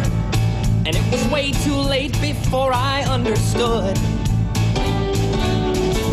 But today, what I most need to say is that I know I've been a nut job, but I love you more than any other nut job could. Let me drive you crazy for the rest of your life. So what we're listening to right now is spoiler alert. It is actually the finale to Honeymoon in Vegas. Yep, never heard of it. Music and lyrics by Jason Robert Brown, book by uh, Andrew Bergman. So it's based on a movie that Nicolas Cage and Sarah Jessica Parker were in. Basically, this couple goes to Vegas to get married. The man has a little, bit of a cold feet. In Vegas is a gangster who has lost his his uh, his love, and he sees Sarah Jessica Parker and is instantly in love and uses his influence to basically try to get Nicolas Cage out of the way and take Sarah Jessica Parker for for herself. This was labeled as a musical comedy, and it is a musical comedy. They make fun of everything. They do jokes. They do everything. And Jason R. Brown, who you know from Last Five Years, Parade, Bridges of Madison County, this is really the only musical on his list that is a comedy. It's pure comedy. Um, Have a honeymoon in Vegas, we'll just stay up all night. Have a honeymoon in Vegas and I won't leave your sight. And we can walk down the strip as bride and groom and hang a little sign at a hotel room saying honeymoon in Vegas. Singing Cirque du Soleil. Have a honeymoon in Vegas. Keep the card games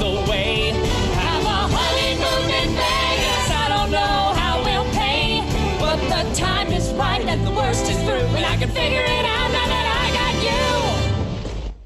anyway, so it goes on, and I'm not gonna. But um, yeah, it's a brand new musical. Let's put it this way: this was hailed by Stephen Sondheim as saying this is one of the last great musicals to have ever been on Broadway. And unfortunately, it was not a big hit. It was not a big hit. It wasn't. It didn't get the press it should have gotten. Um, funny enough, the one of the characters in the show was played by Tony Danza from Taxi, from uh, Taxi, and uh, uh, Who's the Boss.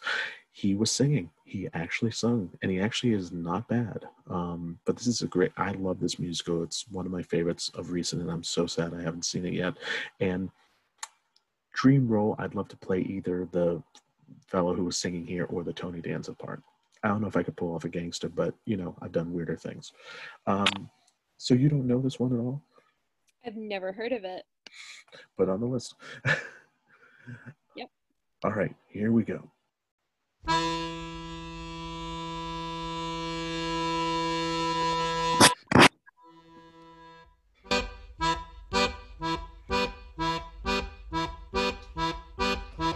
There's a war going on out there somewhere, and Andre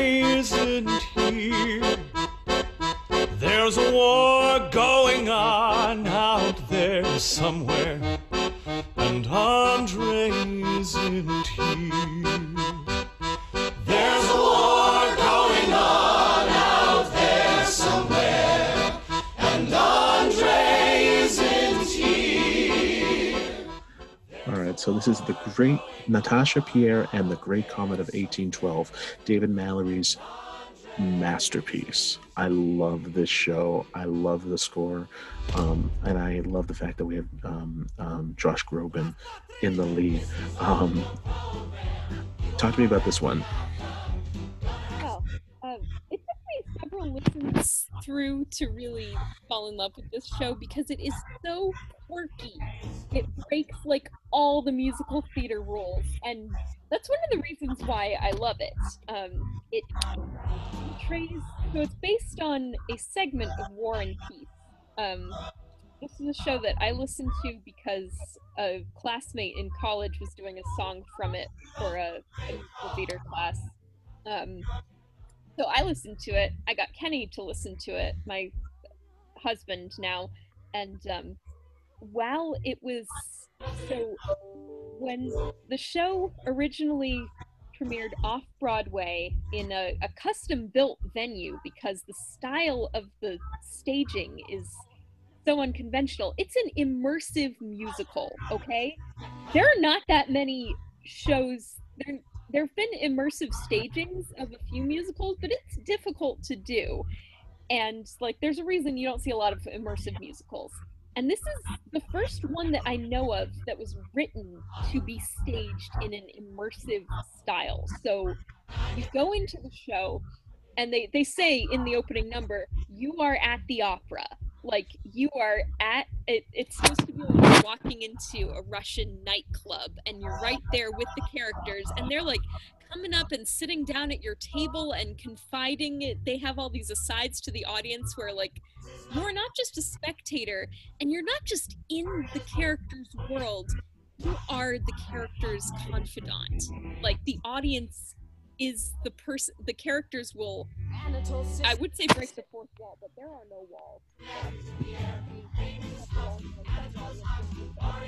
like you Oh, you're you're muddled a little bit. You're li- muddled a little bit. I'm sorry. sorry There you go. can you hear me now Yeah.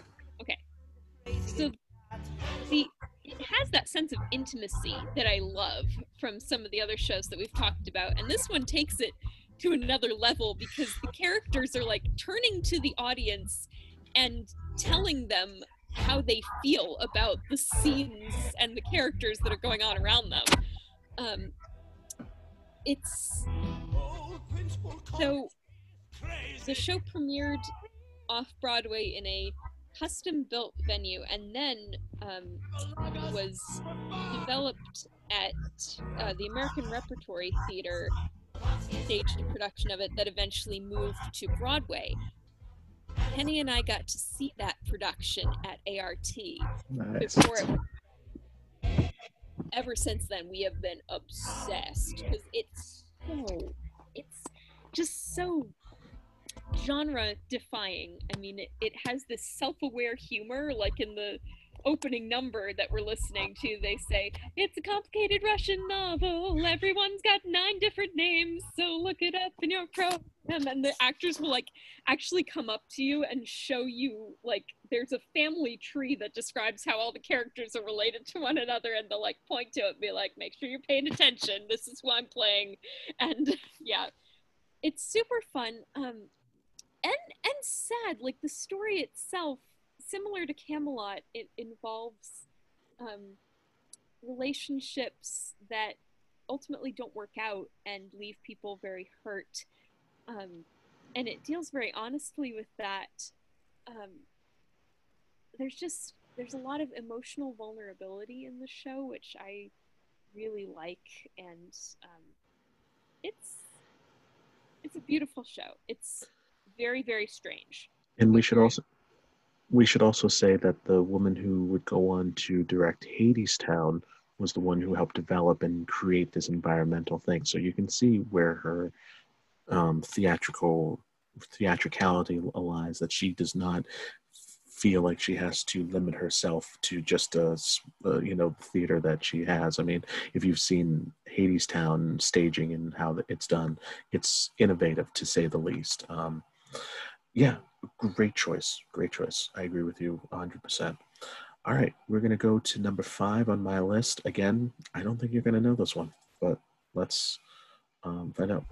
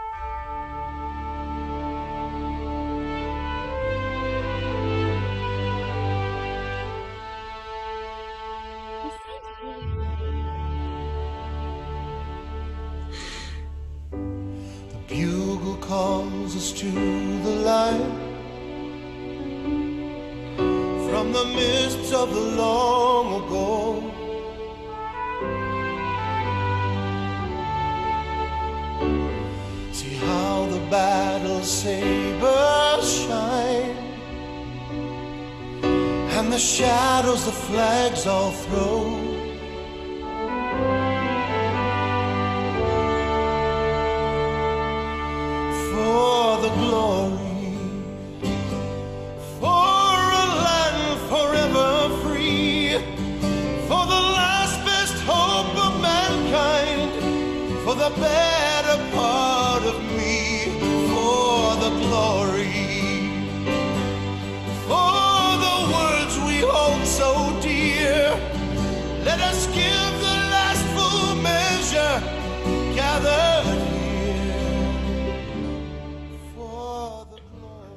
So this is from, um, so this is For the Glory, which is the finale of the musical The Civil War. This is written by Frank Wildhorn and Jack uh, Wagner, with a book by Frank Wildhorn and Gregory Boyd.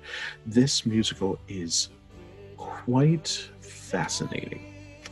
This musical has no plot, there is no structure, there is it's basically can be done as a concert version of the show as an oratorio, but it's basically a musical about the Civil War told by both sides, gray and blue, and also told by the women who lost people or brothers who lost people, um, and also slaves and people of color who had to ordeal had to be put through that ordeal as slaves and trying to get to be free, and also uh, historical figures like Abraham Lincoln and uh, Frederick Douglass all take part in the show. It is a hybrid of a show. I unfortunately have seen clips of the original version, and it was a mess. The musical, whoever staged it, did a terrible job of it. But Frank Wildhorn did his research. He actually went to Civil War um, battlefields, walk the battlefields, and the music can you can feel the emotionality of, of all that. And um, I love this musical because when I was a kid, my mom would take me to Civil War battlegrounds. I was I was 13 walking on the battlefield of Gettysburg and learning about that, learning about what happened and what it meant to, to do it. And it's always been in the back of my mind um, all this time. And it was like the first history I ever learned that I actually really cared about and was fascinated by. So anything Civil War, I've always been fascinated by and always um, loved. And as you can hear in the background, this music is gorgeous. It is absolutely beautiful. My mother got to see this down in Gettysburg. They did a production there, so she got to actually see it, and she saw it when they re um, uh, renovated uh, Ford's Theater and they renamed it For the Glory, and they did it in honor of Abraham Lincoln's uh, X amount birthday, whatever. Um, so this is a really good musical. There's an album out there that's the Complete Works, which has um, recording artists covering the songs. So it's really worth um, a listen. Um, I can only assume you probably have you heard of this musical? I have not. I feel like I, I might have heard that it existed. I haven't heard any of it. Actually, I think you have heard it, but you just didn't realize it. When we get to our our song list, uh, one of the songs I think I actually played for in one of my auditions that you were sitting in in on uh, for Still Small, if I'm if I remember correctly. But we'll we'll get to that. Um, but yeah, so the Civil War again, it's a weird musical. All right, coming up to Amelia's number four, ladies and gentlemen. Uh, number four. Uh, after this commercial about Peacock.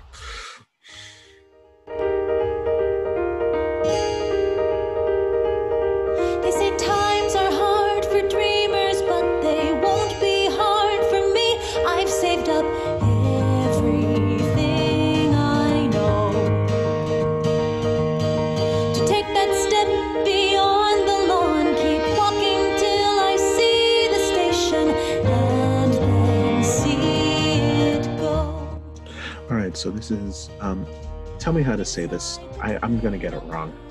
This is Amélie. Uh, Amelie. Okay. my name, but in French. It is uh, based on the 2001 French film of the same name. Um, and that is Phillipa Soo in the title role, better known as Eliza in Hamilton in the original cast. Um, fun fact, she was also the original Natasha in Natasha Pierre in the Great Comet of 1812. So I, I love Phillipa Soo. So pretty much anything that um, Amelie was the show that she left Hamilton to do. So uh, anything that she's in, I will give it a chance. Um, I know very little about this musical, but I like what I've heard of it. Um, and I actually do have the soundtrack. I just haven't had a chance to listen to it fully, but I love this song that's playing right now. So, um, just talk to me about why you uh, why this is on your list. I love this song too. I think this is the one that really drew me into the show. Um, it's it's a very quirky show. Um, so if you're not familiar with the movie, which I wasn't really, I, I sort of knew of it. I had seen a few scenes, but I hadn't. I still haven't seen the whole thing. Um, it's about a young woman named Amélie Poulain, um, and she's a fairly ordinary young woman. Um, she has she's very introverted. She has kind of a quirky personality, but she has a very big heart and really just wants to make people happy. And she um, kind of makes it her mission to become like a fairy godmother, try to do try to do random acts of kindness, but they're not really random. Uh, she is she's getting to know she will like try to pinpoint very specific needs that she sees people have and try to find very creative ways of filling those needs um, but she really struggles to find her own uh, happily ever after and um, the show has kind of a cinderella it's, it's kind of like a spin on the cinderella story like amelie casts herself in the fairy godmother role but then she ends up being the one who is um, both pursuing and being pursued by this equally quirky young man and uh, trying to you know figure out if she's able to have her own happily ever after after trying to find help so many people find theirs um, it's so it's really sweet and uh, quirky and just a it's a fun show um, and the fact that it has this fairy tale sort of fairy tale esque plot, but is very much grounded in the real world. Like there's no magical elements. It's just about ordinary people who are waiters and retail workers and um, widowers and just people living normal lives. Um, it kind of it gives me hope that like maybe there's a little magic in store for all of us ordinary folks just muddling through our Yeah, it's a it's a fun musical from what I've heard, and I've heard some other songs, and I, I really like it. So I need to delve deep into this one. So thank you so much for sharing this one. This one it will definitely listen to both the Broadway and the London productions because the the UK production is like almost a completely different show, and they both like there's definitely similarities, um, but then they have it has a very different feel, and I'd be interested to know which one you prefer. I will listen to it because I obviously talked to uh, our friend Jackie about my preferences of Hadestown, So I will always have opinions about things. Okay, my number four. Um, Amelia's going to be excited. It's seven o'clock in the morning. I lift my eyes to autumn skies. I look. So we're not going to talk too much about this one, only because, um, spoiler alert, it is going to appear on Amelia's list at some point. But also, we already ta- uh, did a whole episode of um, Jane Eyre. Um, love this musical, love this song, and this is a great "I Want" so- uh, song for for her. And I mean, Marla Schaffel just hits it out of the park, especially at the very, very end um, when she goes up the, the octave. So, um, love Jane Eyre. I will always love Jane Eyre. Um, and the only reason it's not higher on the list is because the next three are, I love them just as much. All right, let's go to Amelia's number three. We're in our top three, ladies and gentlemen. The moon doesn't. Nope.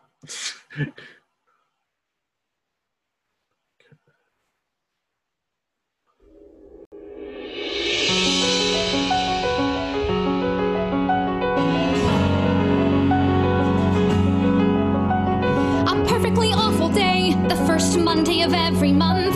Every floor scrubbed, every chair dusted. A perfectly awful day, every bed without a wrinkle, every hair combed on 97 orphans.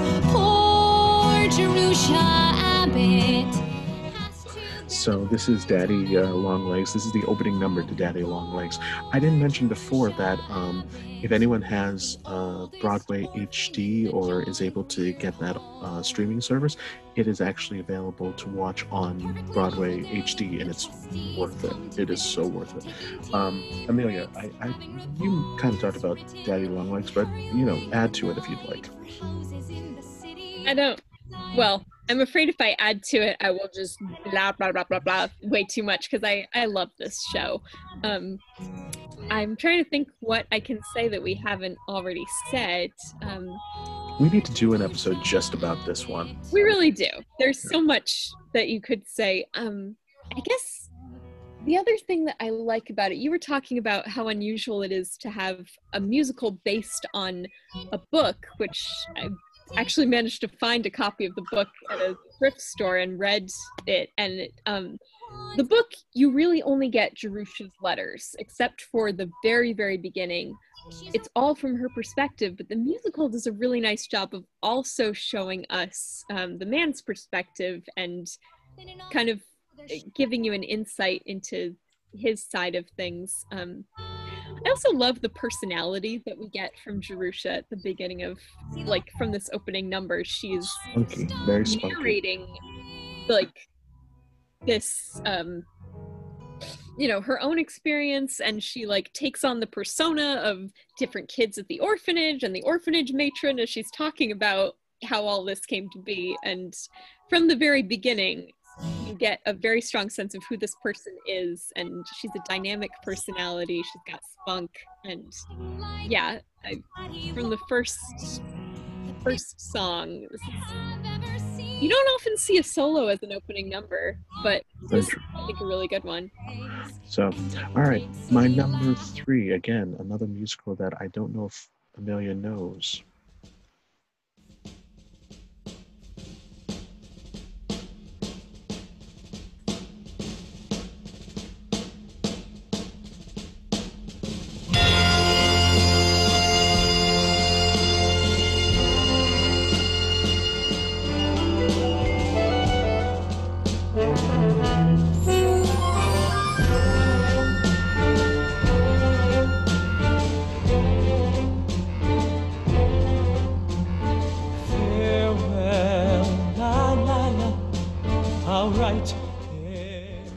So, as we were talking before about my love of history, this is pure history. This musical is called Parade. It is a musical by, it was the very first musical written by Jason Robert Brown for Broadway, uh, booked by Alfred Uhry and directed by Hal Prince. This is a fascinating musical, and I love this musical to the nth degree. It tells the story of Leo Frank, who was wrongfully accused of raping and killing a little girl in segregated uh, Georgia, Atlanta.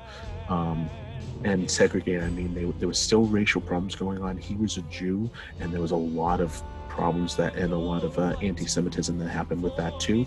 And it actually, weirdly enough, the evidence all points to the fact that it was actually a runaway um, a homeless black man who could have who actually did it but leo frank was um, wrongfully prisoned and it ends up being about how his wife fights to get him at least taken off of um, uh, his death sentence and uh, uh, uh, put in prison for life and slowly but surely get him released. Um, unfortunately, um, an angry mob, and this is where modern society comes into play.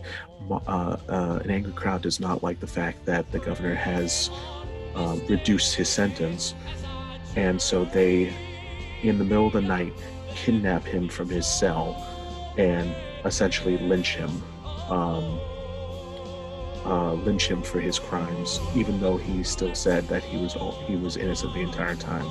It's a sad musical, but it is such an amazing musical, an amazing show. And it taught it the biggest arc in the entire show is not Leo Frank, it's actually the wife. The wife is very mousy and very quiet, but by the end, she is a strong woman. She fights for uh, helping her guy, and she is also able to let go and uh, uh, promise to continue life on. So her life isn't over when he, he dies, but she's going to carry his memory and carry his legacy. It is a beautiful, beautiful musical, and another musical that it's all up here in, as a film version.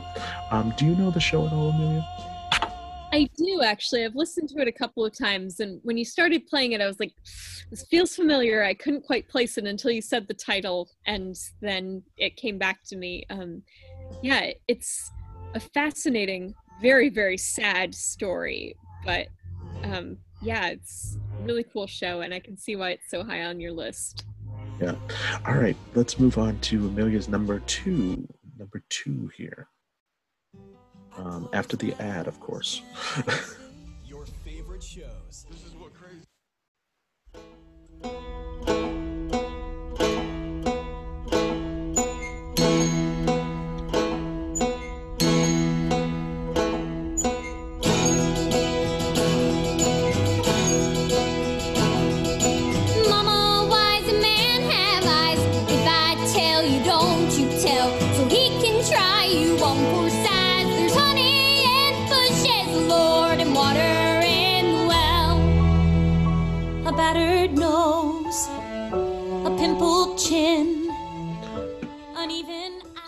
this is Violet, the musical. Um, this musical is written by Jeanine Tesori and Brian Crawley, and it tells the story of a young disfigured, disfigured woman who embarks on a journey by bus from her farm in Spruce Pine, North Carolina, all the way to Tulsa, Oklahoma, in order to be healed.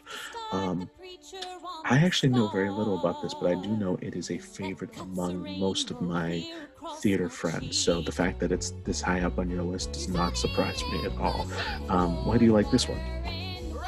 Oh boy. Um I really love the story. I mean the music is really fun. It's got a great score, a lot of very memorable songs. Um but I really love the like the story is about this young woman searching for healing and I think on some level that's someone that's something that almost everyone can relate to in some way um, whether we're seeking physical or emotional or um, mental wellness. Everybody wants to feel whole and we want to feel beautiful and lovable. And um, we have Violet going on this journey for hoping for physical healing. Um, and what she does find is like over the course of the show, we see that her wounds go so much deeper than the scar on her face. Like she has these um, really kind of awful ideas about herself and about other people because of the way she sees herself. Um, she's used to other people judging her by her appearance and making assumptions about her and treating her poorly because of that. And because of that, she judges people based on appearances and treats people pretty poorly sometimes. And um, she has a lot of unresolved trauma. She has a lot of um, a very complicated relationship with her father. And she discovers along the course of her journey that really what she needs, the healing she needs, um, has more to do with her heart and the way that she looks at herself and the way that she looks at other people. And that's the healing that she finds. Um, like, she receives the healing that she needs, but it looks very, very different from what she was expecting. And I think, you know, as as a Christian, something that I've struggled with a lot, and I hope it's okay if I talk about this for a second. No, go um, ahead. Go ahead. something that I've struggled with my whole life is this idea that, you know, people, I've heard people say, God answers every prayer. But I've had so many times in my life when um, my prayers have not been answered the way that I wanted them to at all.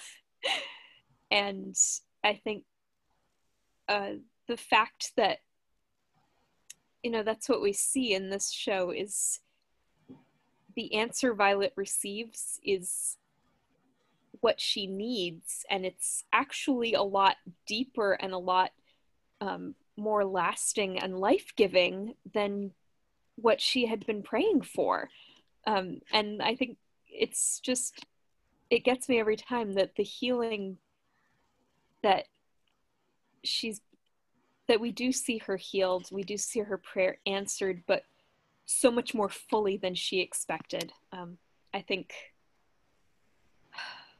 a lot of the prayers in my life that haven't been answered the way I wanted them to, I hope that one day I'll be able to see things um, like we do at the end of this show. I hope that I'll be able to see how the answers that I've been given were um, a much bigger and a much more complete answer than the one that I was hoping to see. Um, haven't seen that yet for a lot of them, but I, I do love this show. Kind of reminds me that you know, I believe um, even if I don't see the healing or the the answer to prayer that I'm expecting to, I believe that God is working on something bigger. Um, and the show, like, I mean, it does deal with religion explicitly, but I feel like it's something that is accessible for, you know, you don't have to, it's not like a Christian show the way that the shows that Still Small Theater does are Christian shows. Um, so as a Christian, I find a lot of meaning to it, but I think even if you're not a Christian, there's plenty to relate to there, and there's still a lot of hope and a lot that's life giving about this story. Yeah, there was a philosopher who said, um, if you look at your, you know, you live your life, things happen, there's chaos and unexplained phenomenon happen. Um, seemingly chaos and, and a mess but when you look back at it it feels it looks like a finely crafted novel um, and I'm I'm hoping that that's the case too. I'm right there with you in terms of those what you um, think and believe in terms of uh, faith and prayers, and um, I, I, thank you for sharing that. I just that was uh, beautiful. All right, let's finish up this list here. You're gonna like this one.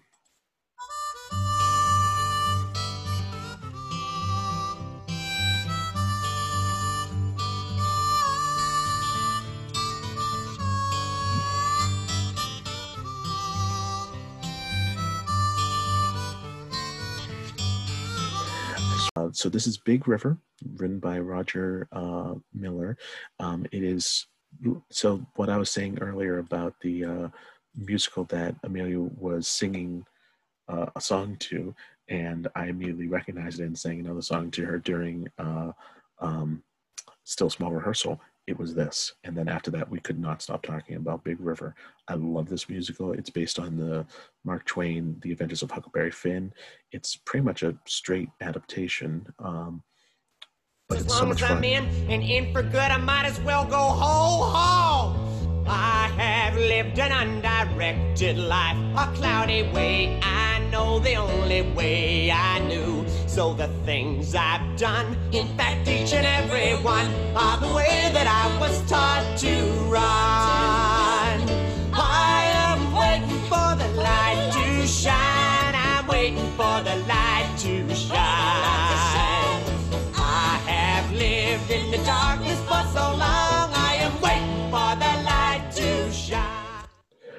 So at some point, I will do a full episode on this, but I love this musical. I love the show.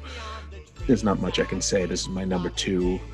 And when you hear my number one, you realize why it's that close, but it's really close. Uh, Amelia, I know you have at least like a, a quick opinion on, on this show. I do love this show a lot. Um, I first encountered it in high school. I was doing um, tech for this, and I got to watch it multiple times from the lighting booth, and every time it just seemed to get better. Um, it's a, yeah, really. I'm sorry that it wasn't on my top 10 list, and it's not because I don't love it, it's just because I knew it would be on your list, and there were other songs, I mean, other shows that mean a lot to me, but yeah, it's really a great show. And with that, what is Amelia's number one? Uh, it's Little Miss. Damn the passion, damn the skies, damn the light that's in her eyes. I know too well what it has led before. She saves me, but I can't be saved. Frees me, but I'm still enslaved. Now I battle what I most adore. Oh, let me sail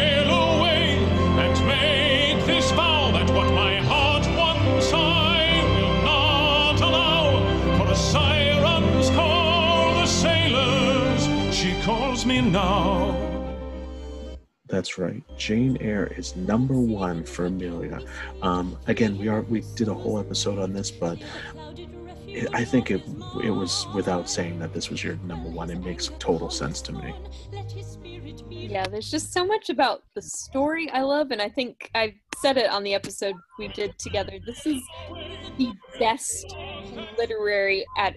This is the best musical adaptation of a book um, that I've heard for many reasons. I'll, I'm I'll not going to say more about it because we've already done a whole podcast episode. Um, I will say, and I don't think I said it at the podcast, uh, one of those breakfast uh, uh, uh, hangouts Amelia and I had, we sang this together. Couldn't have but not. All right, my number one, ladies and gentlemen, we finally made it. My number one is coming up ahead of you. Now, the reason why this is number one is because this is the first musical I ever had an obsession with.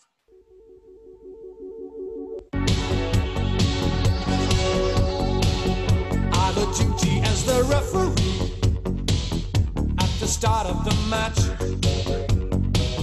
On behalf of all our sponsors, I must welcome you, which I do. There's a catch.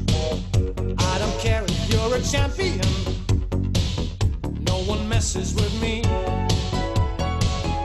I am ruthless in upholding what I know is right, black or white, as you see. I'm on a case,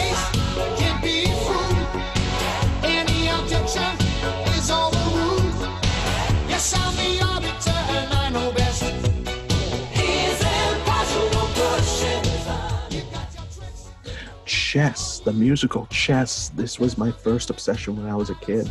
When I, uh, my mom got, um, so my mom got me this uh, CD set, three CD set of songs from the musicals, and it was Sound of Music, it was King and I, it was all the classics. At the last track, all of a sudden, I know him so well, and the uh, one night in Bangkok came on, and I was like, "What is this?" And I got fascinated trying to figure out what it was, and I got fa- I got obsessed with Tim Rice. Uh, uh, the um, Benny Andersson and Bjorn, uh, Bjorn Ulvaeus uh, wrote for Mamma Mia, and this was their first musical outside when they when they continued as songwriters. I love this show. It's kind of a mess as a show, but it's so much fun, and it's a pure rock and roll musical. It really is. Um, do you know this musical at all, Amelia? I do. I've listened through, I think, the whole thing at least once, and I watched the concert version that had um, Josh Groban, Idina Menzel, and um, I watched. I don't know if I actually got to see the whole thing, but I do know chess. I will say that, like, hardcore rock musicals are not my favorite, and we've talked about how I'm highly suspicious of musicals written by people who are pop rather than musical theater composers. Um, they're not my favorite, but if you have, I mean, if it's something that you got into as a kid, like some of the ones on my list are mostly like they're there because of the role they played in my development as a musical theater enthusiast. Um, so I respect that. Um, yeah, and that was the case. I mean, let's put it this way: you have "She Loves You," I have "Chess." We agree Yeah, to I mean, we can love, you know, there are shows that mean a lot to different people for different reasons, and I can see why you enjoy chess. I mean, there's a lot to enjoy there. Yeah. So, all right. Well, that was our list of top 10 uh, mu- obscure musicals. Please go check them out. Go check everything out. Again, this is part one. So, um, I, uh, but uh, for part one right now, I'd like to thank Amelia for uh, coming on the podcast again and uh, joining me on this. This was a lot of fun and great time to talk talk about um, all this. And um, thank you so much just for coming on, Amelia, and uh, taking some time out of your day. Thank you for having me. This has really been a pleasure, and got a list of new shows that I need to check out. myself as well. Um, and you know what? Let's go out with a little fun, fun musical. Jim, get up! You're after us. We ain't got a minute to lose. I ain't got all the provisions aboard yet. Forget that. Just shove her out and I'll lay into that pole, Jim. Look out for me, oh muddy water. Your mysteries deep and wide, and I got a need for going someplace, and I got a need to climb upon your back and ride. When you're looking to plan your next Disney World, Disneyland, or Disney Cruise Line vacation, we suggest you reach out to Danielle Elliott at Marvelous Mouse Travels. Danielle is a long, uh, lifelong Disney enthusiast, a former Walt Disney World cast member, and a graduate of the College of Disney Knowledge. When you book with her, your booking includes 100% free concierge level services, uh, some of which include customizing the perfect Disney vacation package for you, you and your family and your budget, uh, booking those difficult to secure fast passes and dining reservations, uh, providing tips and tricks to get out the most of your vacation, and more. Uh, Danielle also monitors Disney promotions to help you save money. For those uh, Disney trip veterans, still be in control of all the details. Danielle will take care of all your needs so you can have all the fun and truly say Hakuna Matata throughout your time at Disney. Contact her for your free quote at danielle.elliott at marvelousmousetravels, one word, com, or by messenger, messaging her on her Facebook page.